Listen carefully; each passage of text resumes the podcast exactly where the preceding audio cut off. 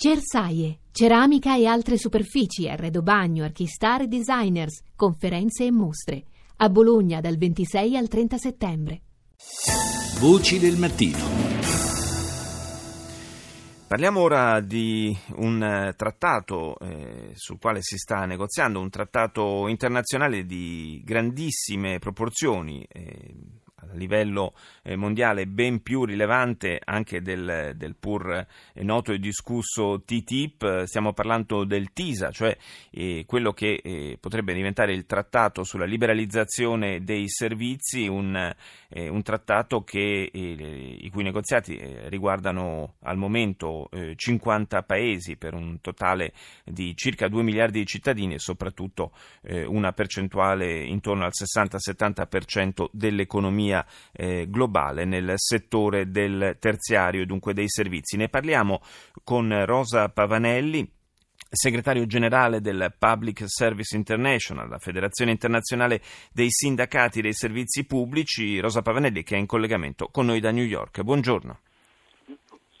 Buongiorno a voi e grazie per la chiamata. Grazie di essere con noi questa mattina. Eh, sono eh, ripresi in Svizzera i, i negoziati proprio sul, sul, TISA e ogni ripresa de, delle trattative, lo ricordiamo tra l'altro eh, per quanto riguarda i paesi europei, eh, il, sono affidate proprio all'Unione Europea e l'Italia dunque si affida a, alla, alla capacità di, di negoziare di Bruxelles.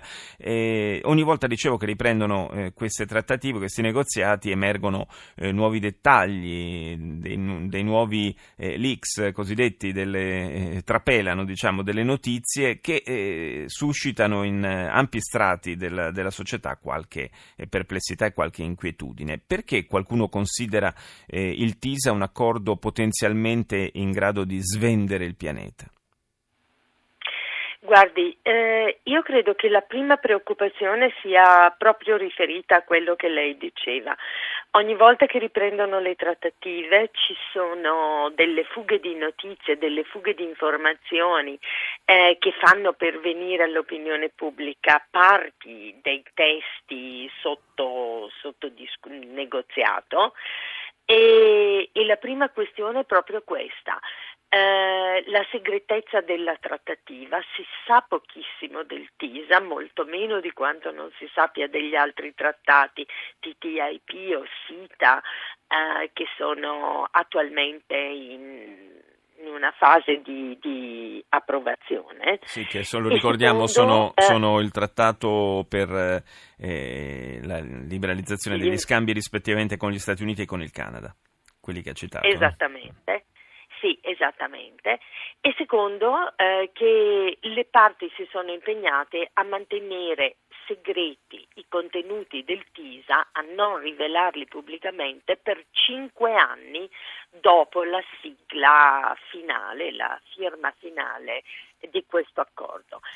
Se non c'è nulla di pericoloso, perché tanta segretezza? Questa è la prima ragione per cui credo i cittadini debbano essere preoccupati. La seconda ragione sta nei contenuti che abbiamo avuto modo di conoscere e di vedere eh, relativi ai, ai, ai capitoli che il TISA eh, intende affrontare. E questi capitoli vanno dalla trasmissione dei dati sensibili, dalla possibilità di commercializzare i dati sensibili eh, che riguardano gli utenti dei differenti servizi, eh, alla possibilità di commercializzare eh, servizi finanziari, eh, che significa liberalizzare i servizi finanziari e la possibilità di commercializzare servizi che sono fondamentali per la qualità della vita dei cittadini, quali l'educazione, quali la sanità e via discorrendo. Il tema particolarmente sensibile è relativo al fatto che trattati commerciali che normalmente si riferiscono ai prodotti industriali, ai, ai beni di consumo, riguardano sì. le barriere doganali, i dazi, le tariffe, ma nel caso dei servizi non riguardano questo, per lo più si tratta di beni immateriali e quindi riguardano le regolamentazioni e la capacità degli Stati di imporre dei limiti attraverso la, la, loro legislazione o la loro regolamentazione alla piena apertura dei mercati per proteggere l'interesse generale, per proteggere il bene comune.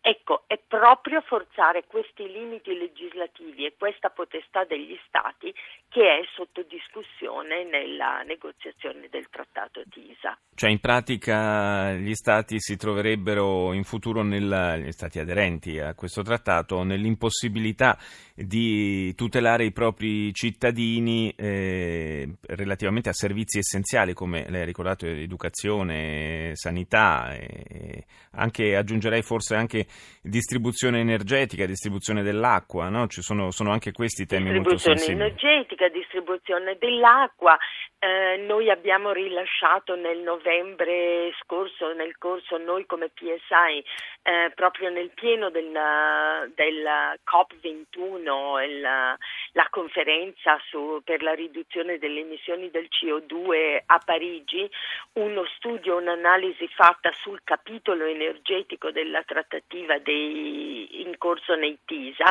oggi ripreso anche da Greenpeace con un ulteriore approfondimento, eh, nel quale risulta evidente che le multinazionali del settore energetico stanno proponendo nel TISA questo concetto della neutralità della tecnologia, secondo la quale non sarebbe impo- possibile per i governi definire standard per la riduzione delle emissioni di carbonio qualora questo dovesse limitare la possibilità eh, per le aziende energetiche, per le multinazionali energetiche, di poter svolgere i propri interessi, le sì. proprie attività e quindi potesse limitare la loro capacità di fare profitto. E quindi questo, e, questo metterebbe fortemente in discussione anche gli obiettivi che eh, sono stati fissati a livello di impatto ambientale nell'ultima conferenza sul clima a Parigi, quindi un altro segnale d'allarme. Naturalmente continueremo a seguire l'evoluzione delle trattative intorno al TISA. Io ringrazio Rosa Pavanelli per essere stata nostra ospite.